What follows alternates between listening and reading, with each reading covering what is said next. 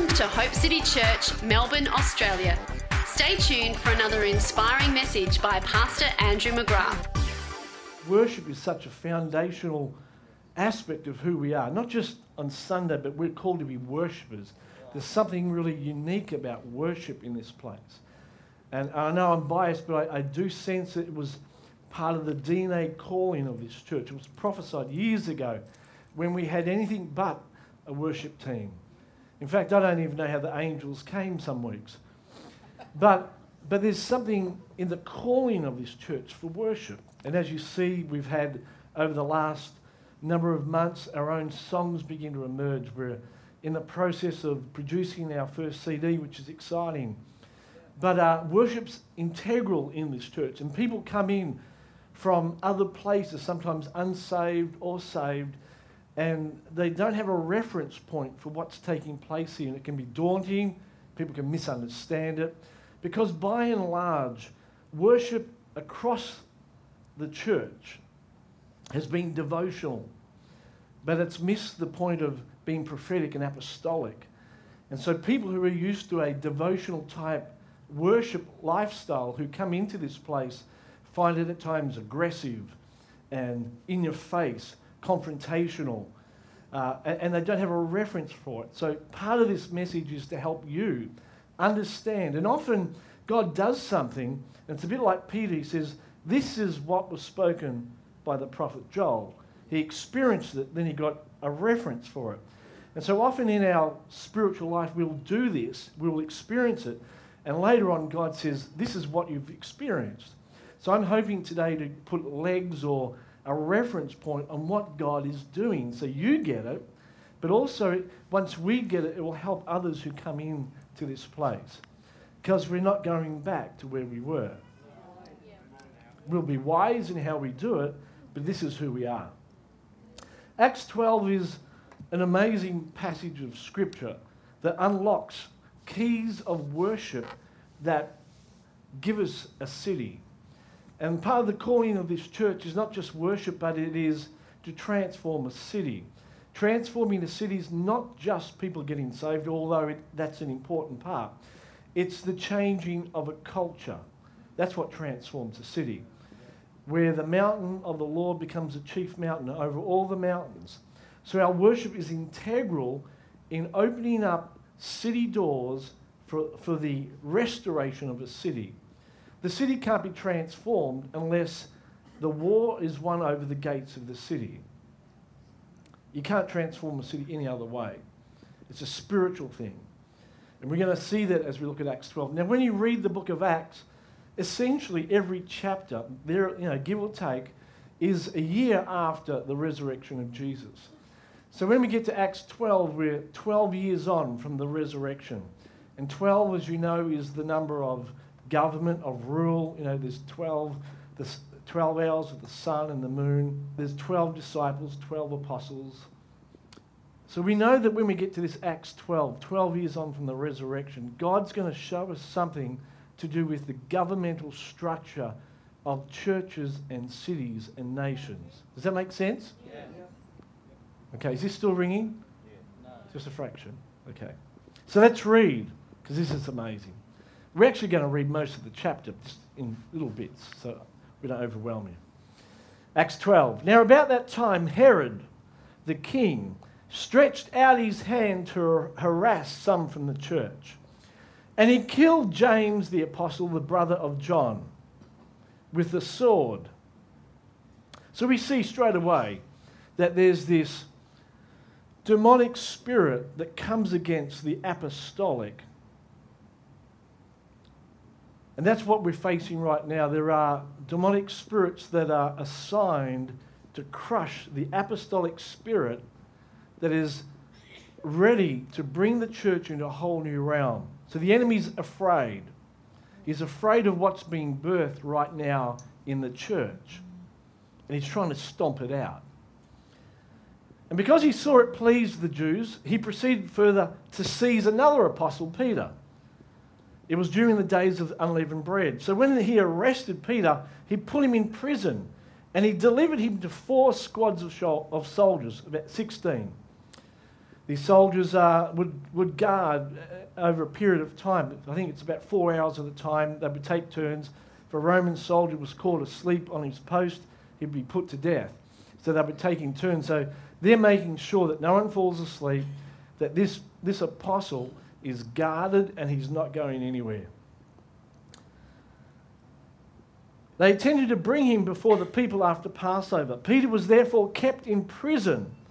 But constant prayer, this word prayer is also the word for worship.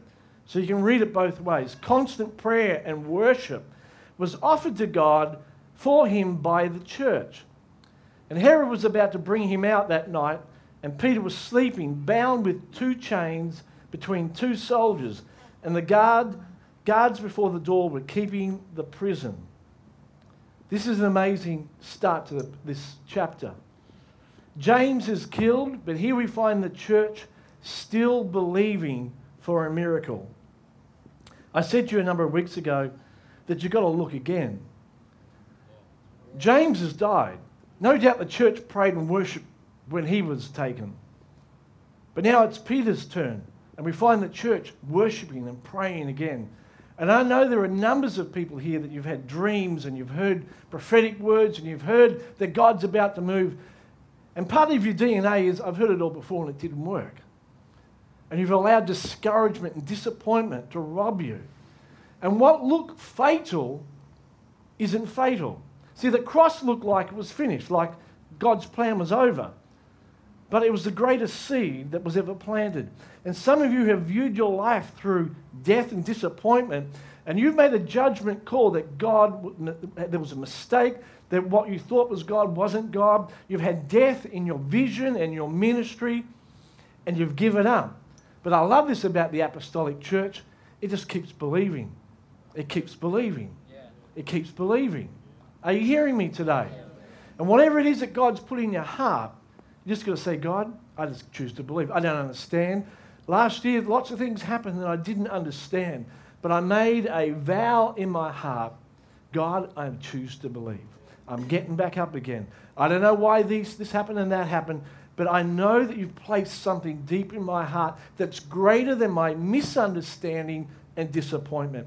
And some of you today need to lay down at the foot of the cross your misunderstandings and disappointment because God's here again and you don't want to miss out. Are you hearing me? Yeah. Is that for anyone today? Has anyone had any disappointments? The rest of you are lying. Come on. You've had, never had a disappointment. Everything's made sense in your life. Well done. Well done, You're good and faithful liar. So, the method of the, de- of the devil in this time is to confine God's church. And that's what he's doing right now. He's, he's wanting the people of God to think that what they've experienced in their past is all there is. So, I see people come into this church and they think they've got a handle on worship, they have a handle on how God works, and they walk into this place, and because it doesn't meet their perception of how God works, the church works, they just can't take it. They leave. And I want to encourage you to understand that it's the devil's ploy to confine you, to tie you up like he did to Peter. He wants to confine the apostolic.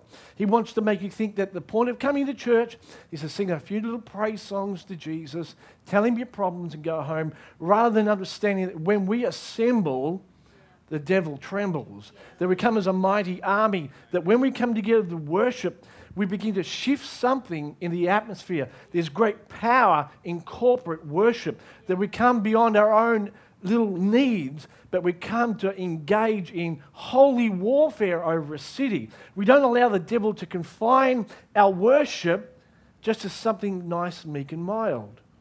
Is this making sense? We engage.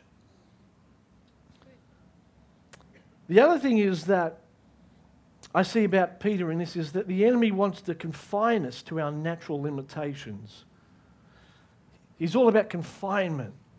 And so we come in a, in a group like this, and in our natural mind, we, we, we may say, What can so few do in such a big task? You know, Andrew talks about changing a city. How can so few do so much? But God is about to show us things to come. He says, Call unto me, and I will show you greater mighty things that you don't know. The enemy wants to confine you, he wants to narrow your thinking. He wants us to bunker down. He wants us just to focus on our own little life where God's desiring to give you an apostolic mindset. He wants to birth in this church a greater degree of apostolic favor, where we see that when we come together, something begins to shift in our city. Hello, you can get excited if you like. I'm just looking for a, an amen. I'm just looking for a witness. Have I got a witness?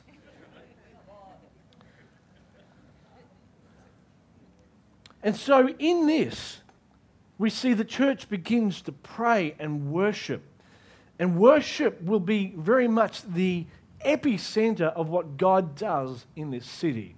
I have no doubt in my heart. Now, verse 7 it says, Behold, an angel of the Lord. See what happens when the church begins to worship? Can you see this? You see, there's something about apostolic worship I'm going to show you as we unlock this that releases angels. And what we need in this city can only be done when God releases the heavenly host to do what we cannot do.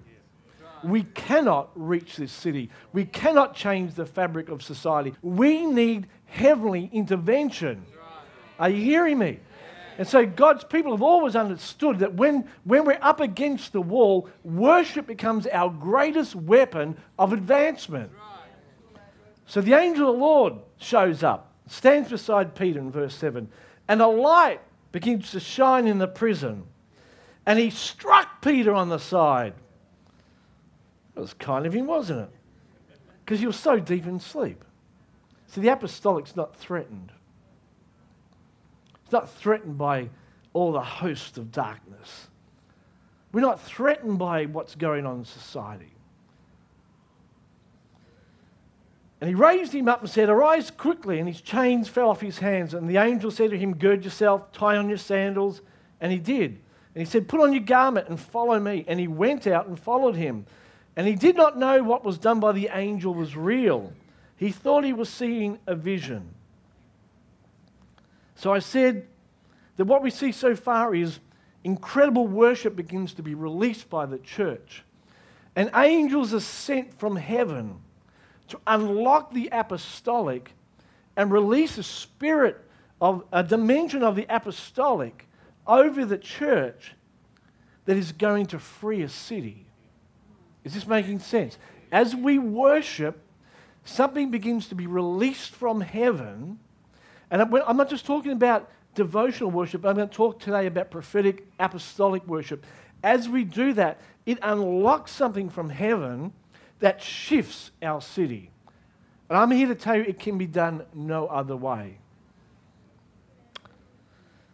So, verse 10 when they were past the first, see, when you see numbers, your, your spiritual antennas need to rise up. They passed the first and the second guard post, and they came to the iron gate that leads to the city. Now, those that study ancient Jerusalem will tell you that essentially what was being said here is this Jerusalem was surrounded by three walls. And the prison was on the outer wall. And what he's essentially saying here, the writer, is that Peter went through the first wall, the first gate. There was a guard at the first gate. He went through the second wall, the second gate.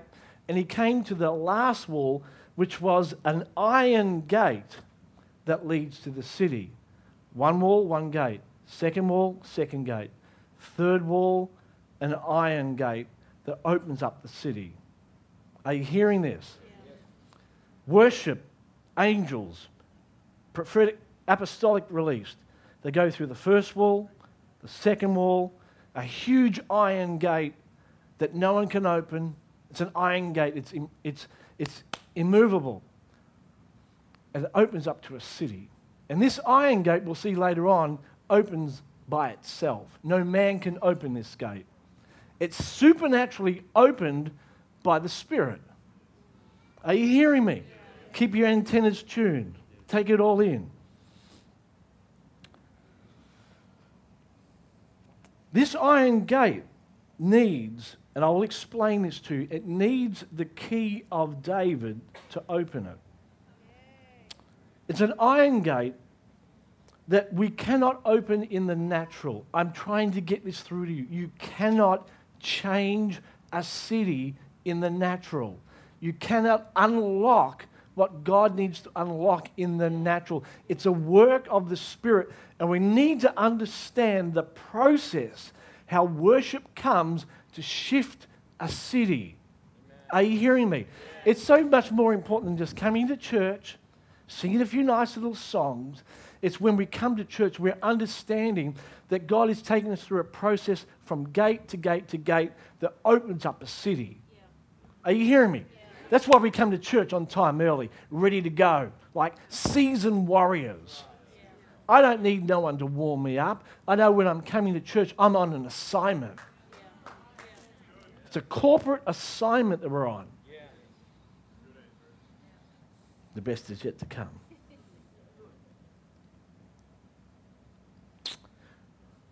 I don't want you to misunderstand me about worship today because I'm going to say some all sorts of things, but you need to get the context of this message.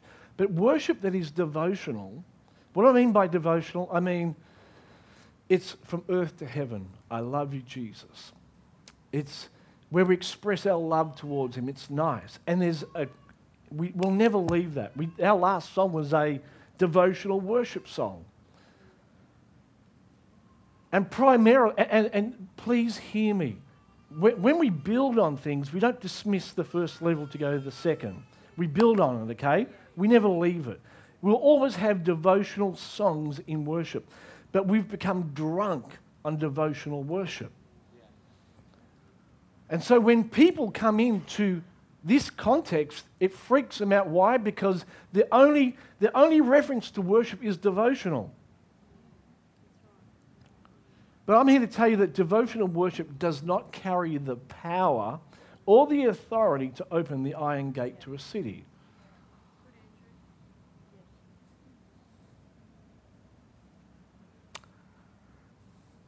If it did, it would be opened.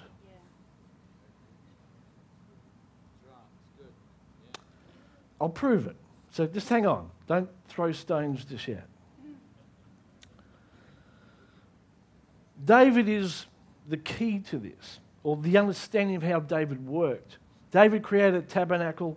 You all know that he had 4,000 Levites that were appointed to worship and 288 people that were assigned to be prophetic. They would prophesy on their instruments. He was a forerunner in the spirit. And just a few miles down the road, they were still sacrificing animals and singing to a God that wasn't there. He, was, he actually showed up in David's tabernacle, 24 7 access. Anybody could come in. David was radical. He was a forerunner. He wasn't confined to the expression of worship in the last generation. He's an amazing man. And God gave David a key. Isaiah 22 says it's a key that has the authority to lock and unlock. So, to unlock a city, you've got to understand how David did worship because he has the key. And that key of David is also the key that Jesus gives the church. I will give you the keys of the kingdom. It's the key of David. Isaiah 22 22 says, The key of the house of David I will lay on his shoulder, and so he shall open, and no one will shut. He will shut, and no one will open. So, in other words, in the worship ministry of David is a key that unlocks cities that you can't get any other way. David was a priest, a prophet, and a king. The key of David speaks of intimacy, revelation, authority. First gate, second gate, third gate. Priest, prophetic, apostolic. Are you getting this? Is this making sense? David's key carried three dimensions a priestly dimension, a prophetic dimension, and a kingly or an apostolic dimension. And you need all three to unlock a city.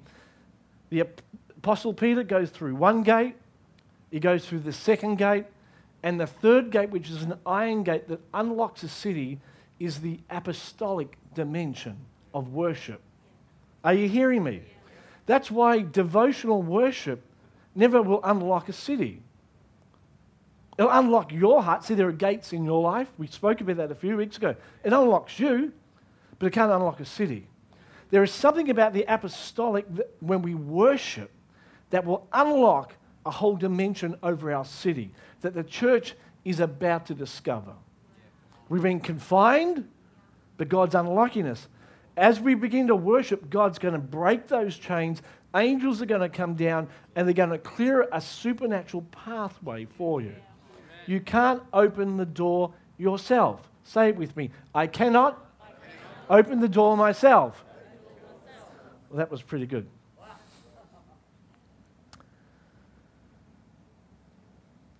So there are three dimensions of worship. Can we have that next slide? You might want to write these down. There is priestly worship, which is earth to heaven. It's us to God intimacy. I love you, Jesus, and Jesus loves me, and we need that. So please don't walk out saying, Pastor Andrew said, we don't need intimacy in worship anymore. I didn't say that, did I? No. Good. All right. I don't want anyone to come up to me after the service. It's earth to heaven, but primarily the church has got drunk on this style of worship. It is, and see, that, that's why people will walk in here or other churches and be confronted because the worship is no longer about earth to heaven, but it's now about heaven to earth. It's about, uh, uh, sorry, it's about, it's about being a sign from God to shift the city. It takes us from a, a me mentality to a us mentality, to God's perspective. It's, someone said to me, you know, when I came to this church, I had to grow up in my worship. And that's exactly what it's about. Are you hearing me? It's about, okay, God, you've, you've cleansed me, and there's a place for intimacy and being healed and set free. But then God takes us from a priestly role to a kingly role where we begin to understand that we've been given authority to legislate on earth as it is in heaven and shift the environment of a city. God, listen to me, listen carefully, God will hold you responsible for the outcome of this city. You'll go to heaven and say, Lord, I worshipped you and I praised you and I was a good man, a good woman. And God will say, What about the city? What about the kingly anointing that I gave to your church, your life? What did you do with that? Are you hearing me? I hope this is making sense. The prophetic, so we go from priestly worship to prophetic worship. And you would have experienced that in this church where there's a release of revelation it carries the voice of God or the now of God. So, what is God saying right now to the church? So, instead of it just being from us to heaven, now all of a sudden heaven's beginning to speak to us.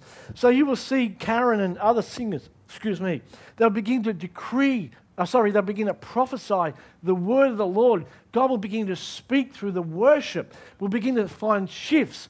Why? Because we're going from priestly to our prophetic mindset. We're beginning to hear what God is saying in our worship. Have you experienced that? Have you seen that? Speak to me. Yeah? Then we've got kingly or apostolic worship, which is heaven to earth.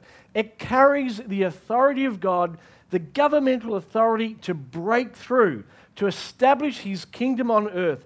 It shifts every sphere on, of earthly rule. Do you understand that? That's the difference. That's when, and I think we're beginning to go into that. Last week we began to experience that, where we go from not just prophetic, but we begin to proclaim or decree or declare what God has decreed over our city. We begin to hear God's voice, God's rule. He begins to legislate over this city, and we begin to utter that and make decrees and declaration that begin to shift atmospheres over our city, begin to unlock gates over our city. That's when we become a militant army. Let the weak say, I am. That word strong means warrior or a tyrant. So we begin to be, begin to enforce that. This, and as we do that, the angels begin to come and they open up iron gates where we couldn't penetrate before. The anointing that was on the light horseman to break through at, uh, at um, Beersheba is the same anointing, apostolic anointing, that's on the Australian church right now. It's to break through where nobody could get through before. It's not by the size of number. There were 800 men. That's why the Bible says, not by might nor by power, but by my spirit, says the Lord of hosts, the Lord of armies, the captain of, of, of all the heavenly hosts. He says, don't worry about your number. Don't worry about your expertise. It's by my spirit. I will open doors that no man can shut. And we begin to see there's an apostolic assignment when we come together where we hear what God is saying. That's the prophetic. And the apostolic is where we begin to decree the word of the Lord over our city. That's when the church begins to grow up into its apostolic destiny. Are you hearing me? That's not bad, is it? I think it's pretty good.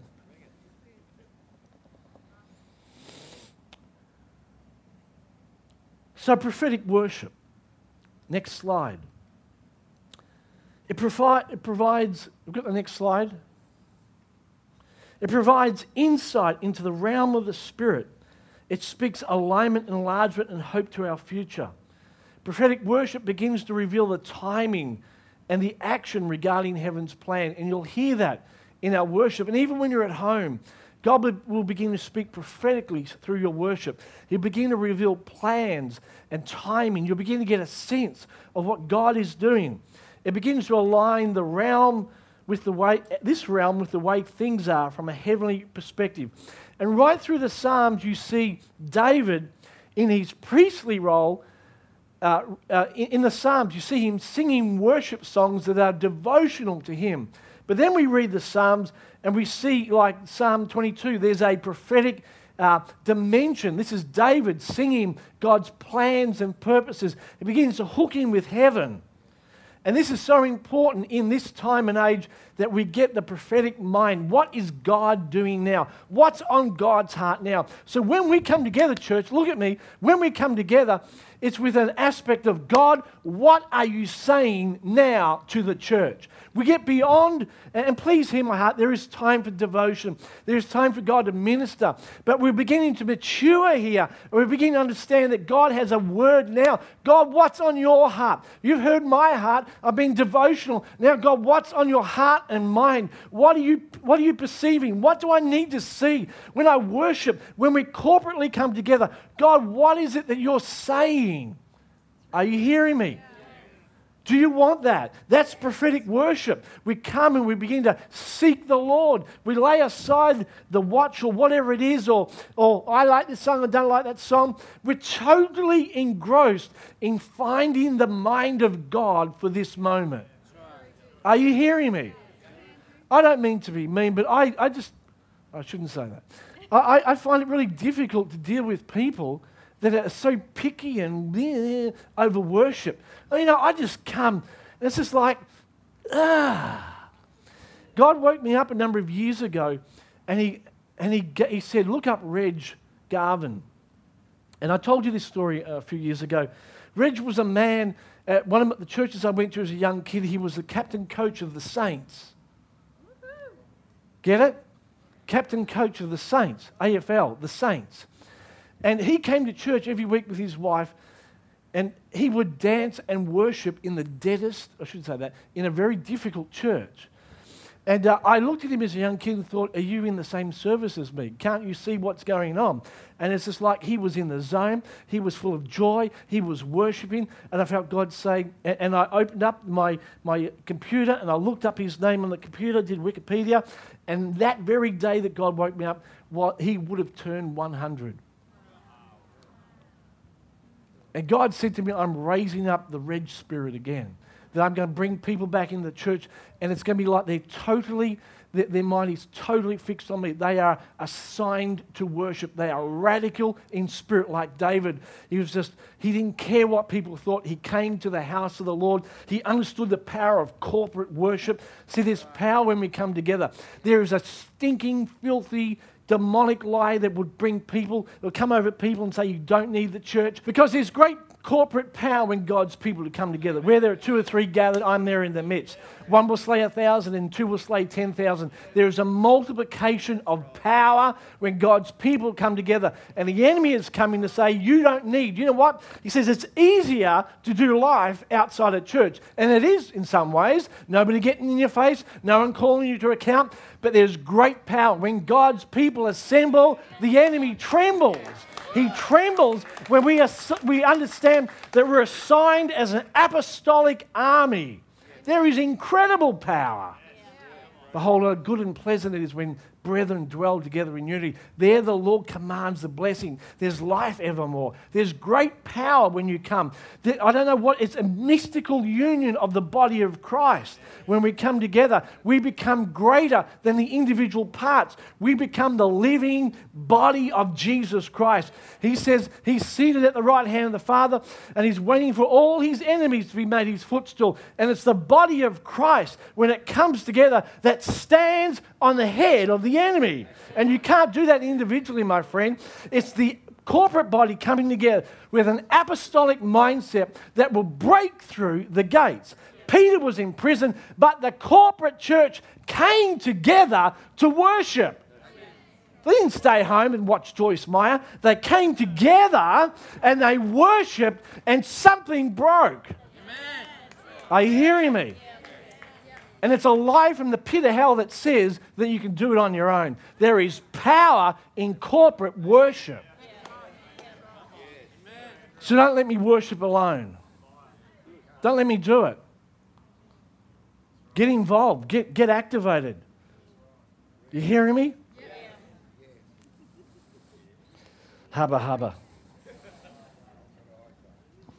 Apostolic worship. We are both a family but we're also a kingdom. We're a government on the earth. And you need to understand this aspect, which the church, I think, by and large, has failed to see. When Jesus called his disciples apostles, he was using a military term.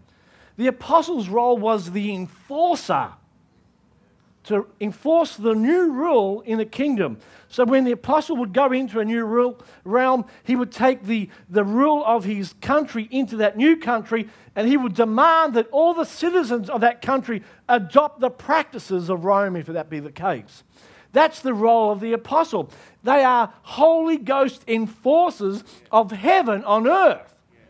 Not passive, meek and mild, praise to Jesus. No, it's, it's aggressive militant. Some people, I don't like that aggressive militant. Well, my friend, that's what the apostolic's about. It's a breaker anointing that says, mountain, you have to move. And I don't know about you, but the devotional aspect, as powerful as it is, does not carry the anointing to break through. The iron gate is on the third wall, not on the first. And it's an apostolic anointing that kicks down the gate. And little women in their wheelchairs can be just as apostolic as mighty men of valor. It's a spiritual anointing. It's an understanding that says, I am called to be an apostle. The apostolic anointing is paramount to the future of the church and the discipling of nations. Without that, it will not happen. You can put this down in your diary. Andrew McGrath said that a devotional worship mindset will not transform society. It only comes through a prophetic, then apostolic mantle. It is the only way. Full stop. When Jesus used the word church, it was the ecclesia or ecclesia, however you want to pronounce it. They were an assembly of people set apart to govern. And that's the role of the church. When we come together, what is our primary role? Our primary role is to worship Jesus and enforce his kingdom on earth as it is in heaven. We are called to govern the head and not the tail. We are called to say, over my dead body. It ain't going to happen. And so when we come together, there is a militant expression of his kingdom.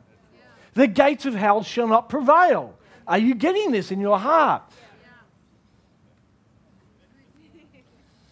I have to calm down, fire will come out of my eyes.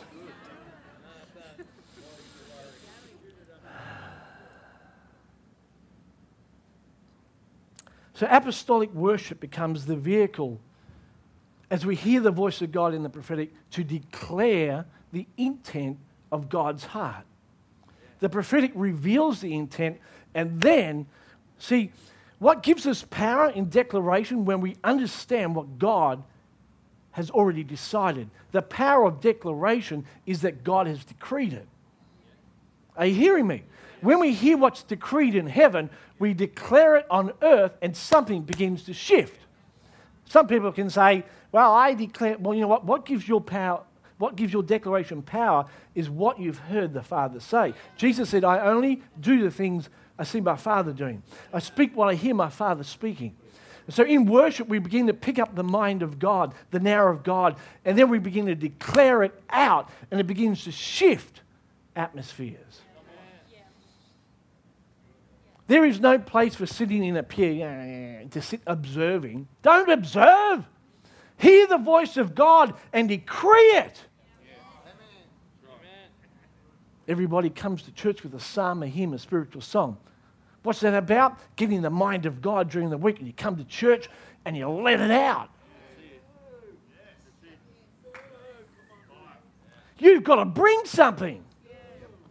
So many people come to church wanting to receive. You've got to bring a heart full of revelation. And you don't have to stand up here in a microphone, you release it where you are. What gives you revelation and your declaration power is not that it's heard by everyone else, but it's heard in heaven. David decreed in Psalm 2 over nations, and nobody heard him except heaven. Are you hearing me? And sometimes we get so obsessed with being heard or seen, my friend. The point is whether God hears and sees. And they were worshiping, and something began to shift in the realm of the Spirit. And I prophesy over this church that as we come into this new realm of apostolic worship, we will see the gate opened over this city. You will. You will. Oh,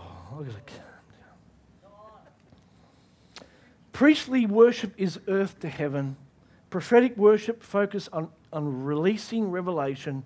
And apostolic worship moves from heaven to earth in the form of a declaration or an announcement. So, the next slide, if you're taking notes, the next one again. Apostolic worship calls this realm into order. That's what we're doing we're saying to this realm, you will come into order right now. Domestic violence will not be changed primarily through people writing petitions and marching. And there's a place for all those things. It will be shifted because God's church says to the spirit realm, You shall come into order. And as we speak, an angel goes before us and opens up the iron gate so the church can come into the city. Let the kingdom come now. Are you hearing me? Apostolic worship breaks through all. It's an enforcer of heaven's rule. It displaces all the foreign gods. So when you come into church, that is what's taking place. There is often a progression in worship, devotional, prophetic, into and really into a place of apostolic understanding where we decree over our city. And that can all take place while you stand in front of your chair. My friend, you shall never come to church again the same. Don't you come to church and just think you're going to do a little devotional on yourself and, oh, I didn't like that song. My friend, you come armed and dangerous. You come with an assignment from heaven, with a psalm, a hymn, a spiritual song. I've heard from God this week, and I'm going to let out my declaration in the corporate body of Christ. And when I do, something's going to shift. And I'm telling you, some of you will decree that, and you'll open up your newspaper the next week, and you'll see what you decreed done. Amen. Are you hearing me? Little old Nancy sitting in the pew with an apostolic armor. She's going to wage war in heaven. And the angels will go before. God showed me in a dream that He's turning everything upside down. And I saw in the spirit myriads of angels coming and taking the enemy bound. See, he's bound the church. Peter was bound in a prison. Thank you, Jesus. See, it's coming right now. Well, that's, that's my timer. It says time's up. All right, come next week. Five minutes to go. I had a staff meeting and said, I'm going to cut my sermons back. And so I put a timer on today just to remind me. So, where was I? What was I saying? Myriads of angels are coming, and where the church is being bound, now the enemy's going to be bound.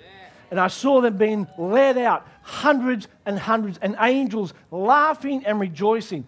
What's your mountain today? Is it business, government, family, religion? whatever it might be, begin to release the decree of the Lord because his angels, he is the captain, the Lord of hosts. They are ready to war on your behalf if you'll move from the priestly to the prophetic to the apostolic.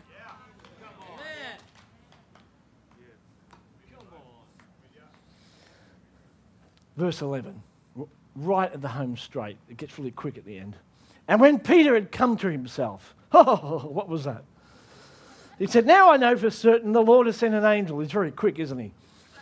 And he has delivered me from the hand of Herod and from all the expectation of the Jews. So when he had considered this, he came to the house of Mary, the mother of John, whose surname was Mark, where many were gathered together praying. As Peter knocked on the door of the gate, a girl, a servant girl, doesn't put that in New King James, it's ashamed of it. But the Greek says a servant girl, Rhoda. Thank God for Rhoda. Help me, Rhoda, help mm. ah, Oh, Rhonda, was it? A girl named Rhoda came to answer, and she recognized Peter's voice. Don't miss this. And because of the gladness, she did not open the gate, but ran in and told the church, Peter's here. And the church said, We don't believe you. She kept insisting that it's true. And they said, It must be an angel. Isn't it funny that we believe in the apostles of the past and apostolic moves of the past, just not today. Must be his angel. Oh, that was yesterday. She kept insisting. See, that's what forerunners do. Forerunning churches see before everyone else. Servant girl, despised, insignificant, small. She's not even in the prayer meeting. She's outside. What's the church got servants for? She's hearing what no one else is hearing. I've seen Peter the apostle. He's knocking, he's here. And some of us, myself included, will be almost coerced into going back to devotions, devotional aspect. But we've sensed something coming. He's here. Something's shifting. People say, I don't like that. No, it's not it. No, that's not where God's going. You're mad. Look, look at the proof. Nobody's coming. No one's turning up. We go, no, no, no. He's here. The apostolic's here. No, it can't be here. It must be his angel. You're, you're drinking. You've had too much to drink. You need to go home and have a sleep. She says, no, he's here. And that's what's taking place in the church right now. Yeah. We're picking something up in the spirit, and, and, and, and, and I don't mean to be, what's the word? I don't mean to be elite. But the reality is that when you are forerunning in any era, you will be misunderstood. You will be treated like a slave. People will despise you. They still love you. But the wonderful thing about Rhoda is that she was committed to taking the church with her. See, where forerunners go wrong is they say, well, blow you, we'll just have our own party. She keeps going back, no, no, I've heard he's here, he's here. She keeps insisting. Her heart is for the church. She wants to bring the body of Christ into this apostolic movement. And my heart grieves over people that call themselves forerunners, but they look down on the church. They want to disengage from the church. It's his bride. And so our role is to say, look, come and join me. No? All right? Come and join me. No. And keep coming back and calling the church because the city needs all of the church to open the city gate. But God loves the forerunners. There's a special seat in heaven, I think, for forerunners. Thank you so much for seeing what they didn't see. Thank you for taking the shame. Jesus was a forerunner who despised the shame. No, no, no, no. Don't go to, to the cross Peter said to Jesus, What? But Jesus is a forerunner. And there's a place, I can't prove this, but I'm sure there's a place where Jesus will stroke our hair and say, I know you've been battered by that sheep that bites called the church, but we love the church. Go back again. Tell them, I'm here. The apostolic's here. There's a new way. And so when people come in and they don't like what we're doing, we don't spit on them. Ah, get back to your silly church. No, we, we embrace them. We love them. We try to understand them. We don't say, well, well, you, one day you'll get there, brother. We're not condescending. We, we, we've got a reference. We explain. This is the key of David. You know, your, your model, it's right. But there's just, there's more. That's all we're saying. We're not saying you're wrong. We're just saying there's more. And to reach a city, you've got to have the key. You've got to have the key.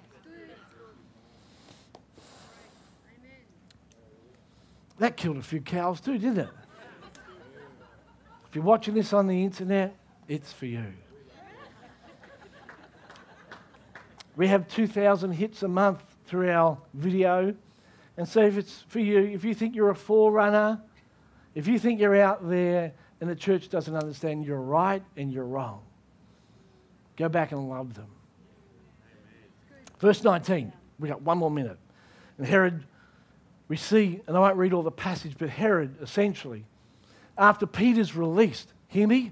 After Peter's released, Herod goes off to have a big ceremony and he doesn't acknowledge God. And an angel, maybe the same one that frees Peter, I don't know, but he rocks up on Herod's throne, kicks him on the head, and worms come and eat up Herod.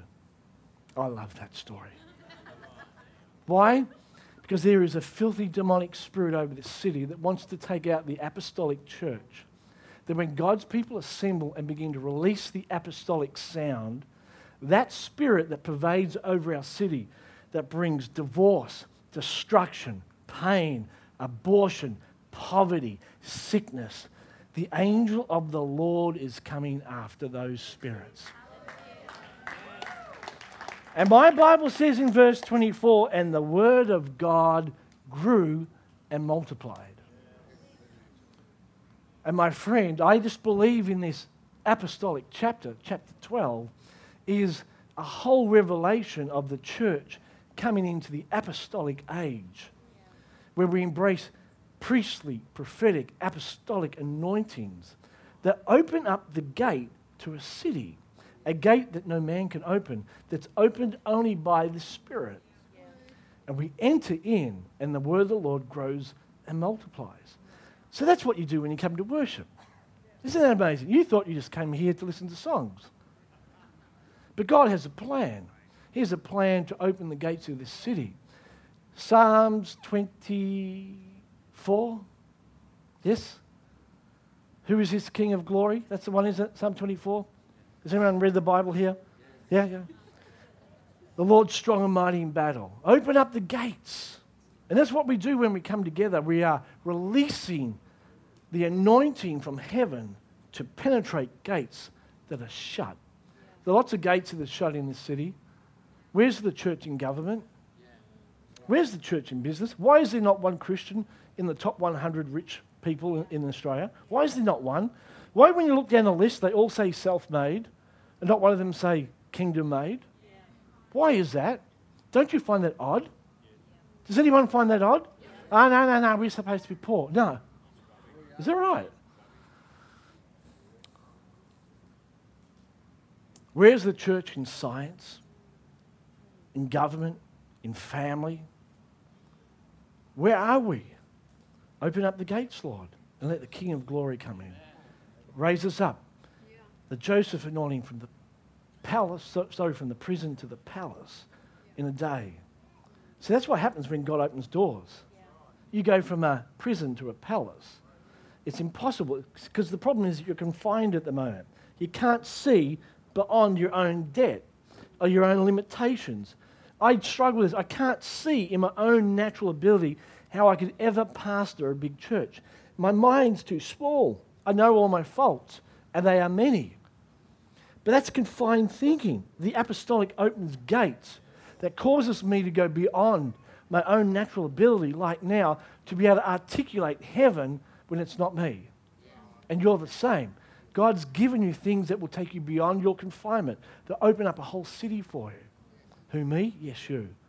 And it's time for you to get off your butt and take on your apostolic assignment. Stop sucking milk, the devotional worship, and the niceties of life, and move on to a kingly anointing. That's your calling.